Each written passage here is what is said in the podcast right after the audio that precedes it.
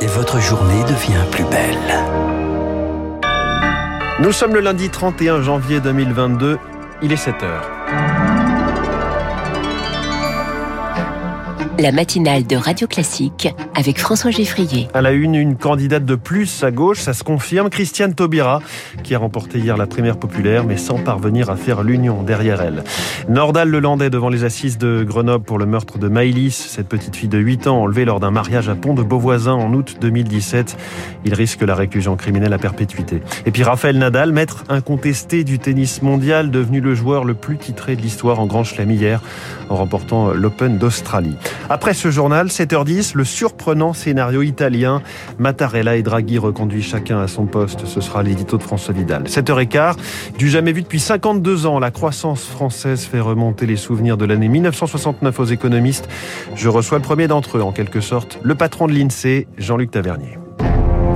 Radio Classique.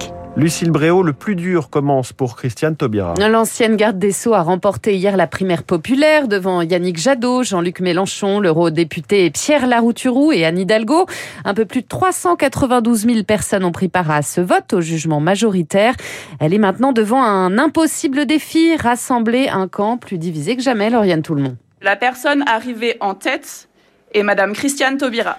Une mention très bien donnée par près d'un électeur sur deux pour Christiane Taubira, une légitimité en or servie sur un plateau par la primaire populaire. Au Trabendo à Paris, les militants n'ont désormais qu'un mot à la bouche.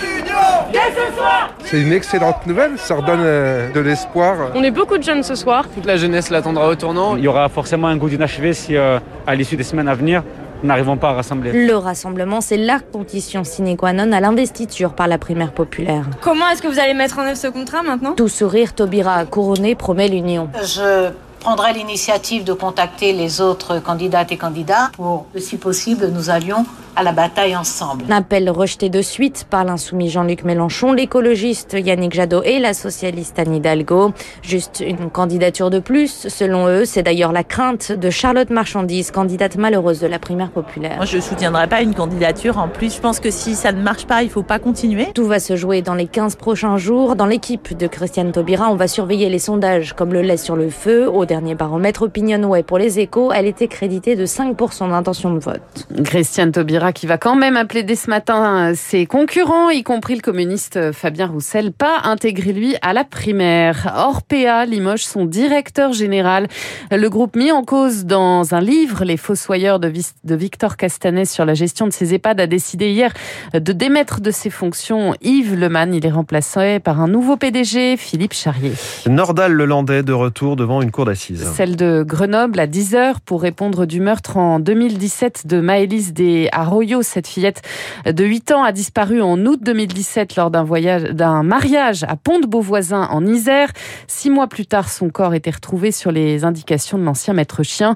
Maître euh, Fabien Rajon est l'avocat de la mère de Maëlys et de plusieurs membres de sa famille. Il s'est confié sur l'état d'esprit de ses clients à quelques heures du début de ce procès. C'est en premier lieu la lucidité. Ils ont parfaitement conscience que ces euh, trois semaines d'assises vont d'abord constituer une épreuve. Et puis j'ajoute aussi euh, la combativité mes clients, ils souhaitent que la Cour d'assises de l'Isère prenne toute la mesure de la particulière dangerosité de l'accusé. Il y a effectivement une attente de réponse parce qu'il subsiste de multiples zones d'ombre, notamment la question du mobile sexuel qui euh, aurait animé Nordal Lelandais. Pour autant, mes clients prennent avec beaucoup de recul la parole de l'accusé compte tenu du caractère très variant de ces euh, déclarations durant la procédure. On verra, par principe, nous n'attendons pas grand-chose de sa part. Un propos recueilli par Elodie Wilfried à l'étranger au Portugal. Le Premier ministre socialiste Antonio Costa, nettement en tête des législatives, un scrutin marqué par une percée de l'extrême droite pour pouvoir gouverner. Il va devoir trouver des soutiens au Parlement. En Syrie, Daesh n'a pas dit son dernier mot. Depuis dix jours, la ville d'Assaké, dans le nord-est du pays,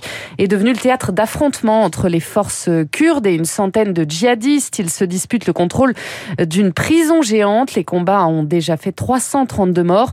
Cela montre une chose, bien qu'affaibli, Daesh représente encore une menace constante, Eric Kioch. La fin du califat autoproclamé n'a pas signé celle de Daesh. Pour survivre, l'organisation s'est replongée dans la clandestinité, s'installant dans les campagnes pauvres plus faciles à endoctriner après dix années de conflit.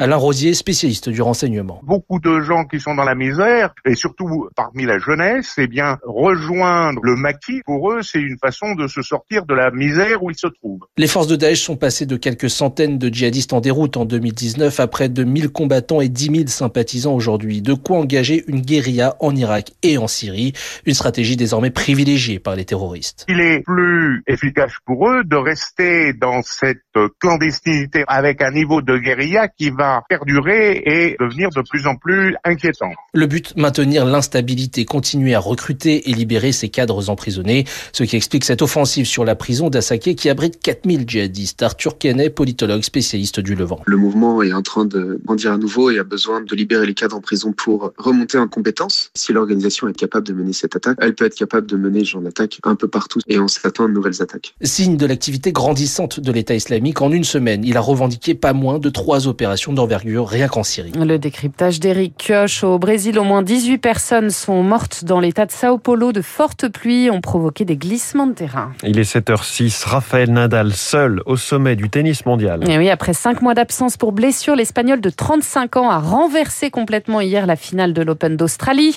Euh, mené 2-7 à 0, il a finalement réussi à battre en 5-7 le Russe Danil Medvedev. Il devient ainsi le joueur le plus titré de l'histoire avec 21 titres du Grand Chelem devant Novak Djokovic, devant Roger Federer. Écoutez sa réaction à Raphaël Nadal hier à l'issue de la rencontre. C'est génial de remporter un nouveau titre du Grand Chelem à ce moment de ma carrière. Je ne dirai jamais que je le mérite, parce que beaucoup de joueurs se battent et beaucoup le méritent. Et ces six derniers mois, je me suis tellement battu pour revenir sur les cours. J'ai traversé des moments très difficiles parce qu'on ne savait pas si je pourrais revenir sur le circuit. Alors, euh, je me sens honoré. Je n'attache pas une grande importance au fait de savoir si je suis ou non le meilleur de l'histoire. Honnêtement, je m'en moque un peu. Pour moi, l'important est de profiter de moments comme cela. Ça, ça compte beaucoup pour moi. Plus encore que d'avoir remporté mon deuxième Open d'Australie, plus que tout. Un exploit salué par Roger Federer et Novak Djokovic qui ont loué notamment son éthique de travail et sa combativité. C'est fair play. Merci Lucille Bréau. Prochain journal à 7h30 avec Charles Bonner. Dans un instant, l'essentiel de l'économie, l'édito de François Vidal sur le sursis que s'est accordé l'Italie en reconduisant Et donc Mario Draghi à leur tâche. Puis cette question, comment faire un bilan économique des cinq dernières années alors que des dizaines de milliards ont été injectés par la puissance publique? Jean-Luc Tavernier, directeur général de l'INSEE, est mon invité. Radio Classique.